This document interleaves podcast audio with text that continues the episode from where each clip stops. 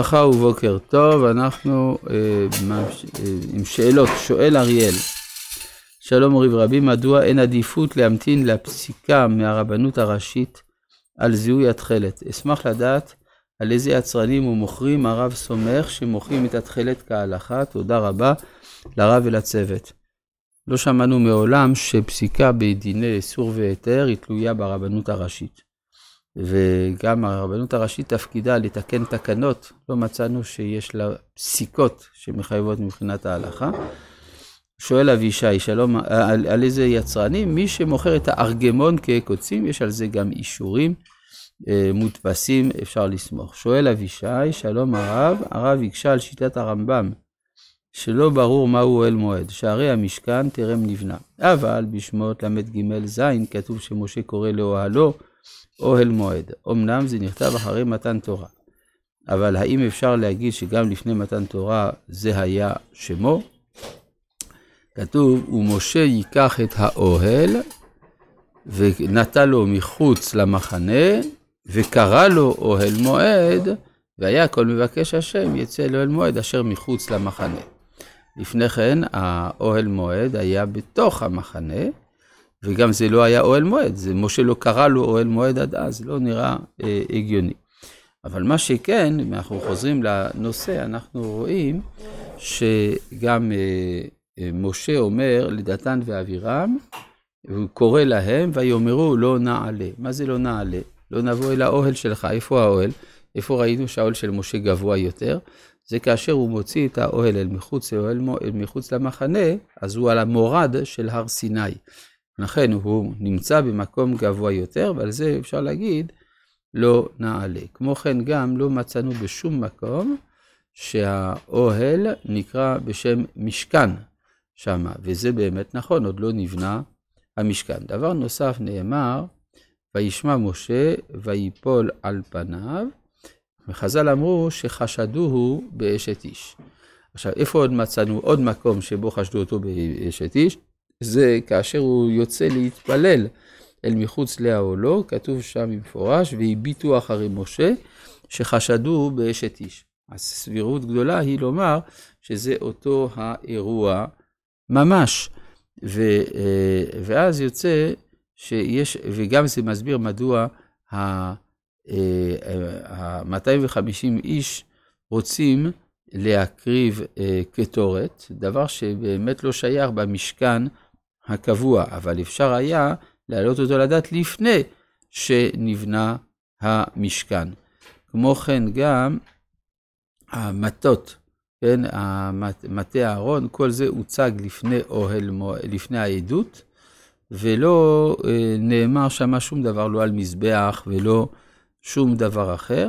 רואים שכל הפעולות נעשות כלפי העדות שבאוהל, העדות הכוונה שברי הלוחות המונחים בארון עץ שעשה משה.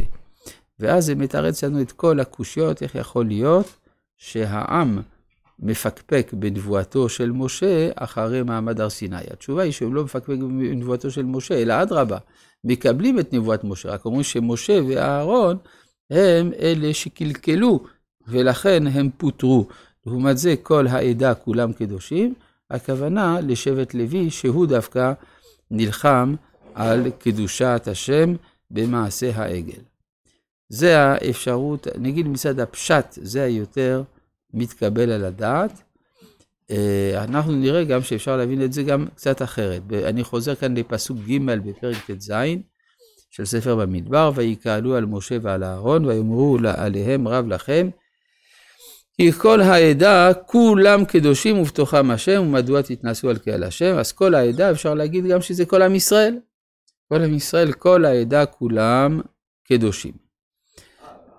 כן? נכון. כשאומרים ובתוכם השם, הכוונה בתוכם כבוד השם. רבי יהודה הלוי אומר שבכמה מקומות, גם הרמב"ם אומר שלפעמים חסרה המילה, יש איזו מילה חסרה, השם הכוונה כבוד השם.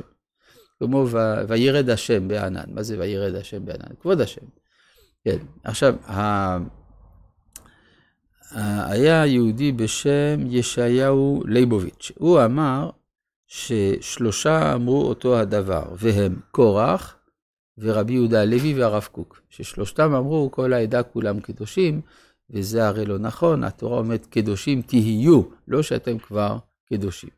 עד כאן דבריו. דבריו אינם נכונים מסיבה פשוטה.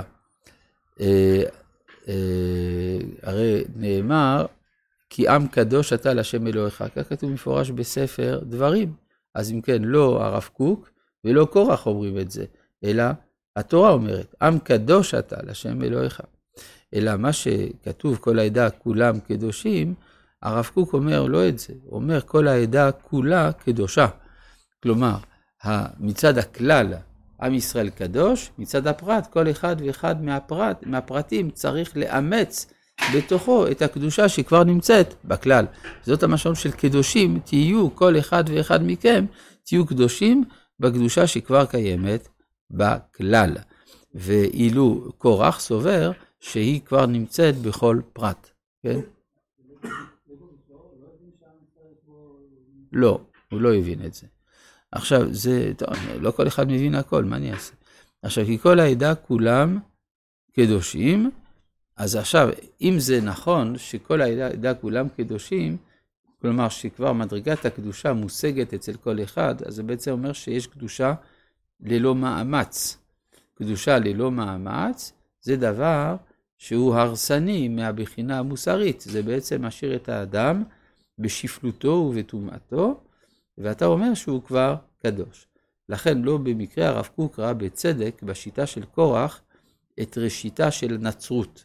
הנצרות אומרת על כל העמים כולם, לא משנה באיזה מדרגת תרבות או מוסר הם נמצאים, אתם כבר כולכם קדושים, כולכם עם ישראל. זה השורש, כן? כלומר, השורש של הנצרות נמצאת אצל קורח, זה כבר התחיל עוד לפני זה מקין. קין, גם הוא איננו מוכן להשתנות כדי לזכות לזה שקורבנו יתקבל, ולכן הוא מקנא בהבל והורג אותו. יש, אה, ב... לפי הקבלה, יש אה, בבירור של האישיות של קין, הרי האישיות של קין זה לא דבר פשוט, היא בנויה, כמו כל אחד מאיתנו, משלוש מדרגות, נפש, רוח ונשמה. הנשמה של קין אה, התגלגלה ביתרו, כי הרי קין מנע מהבל להביא ילדים לעולם, הבל נהיה משה, וקין, כלומר יתרו, נותן את ביתו למשה כדי לתקן את זה. הרוח של קין מצויה אצל קורח, וכמו שבגלל אה, קין בלע האדמה, בלעה האדמה את דמי הבל, אז כך נבלע קורח באדמה.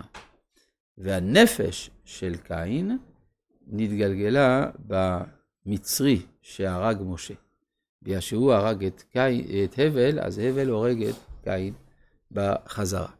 אז זה כבר משהו, כלומר, במישור, נגיד, הנשמות, יש כאן סודות גדולים שמתהלכים להם בתוכנו, וזה... אז זהו, אז הוא אומר, זה נכון, כל העדה כולם קדושים מצד הסגולה, אז מה? וכי בגלל זה לא תתנשאו על קהל השם, הרי אתם כבר קדושים בפועל, לעומת כל האחד ואחד מישראל שהוא קדוש רק מצד הסגולה, ולא מצד המעשים. זה מה שבעצם אומר משה. כן, וישמע משה ויפול על פניו, משה לא יכול לקבל עמדה כזאת שמבטלת את המדרגות.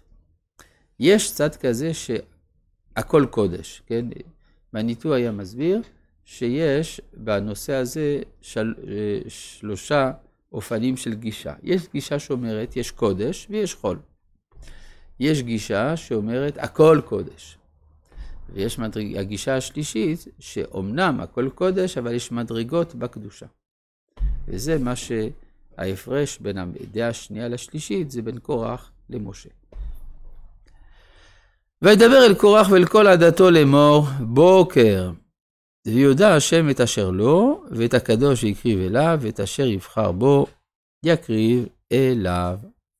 אז משה אומר, אם ככה, אתם רוצים, זה רש"י אומר דבר שהוא מאוד קרוב לפשט, והוא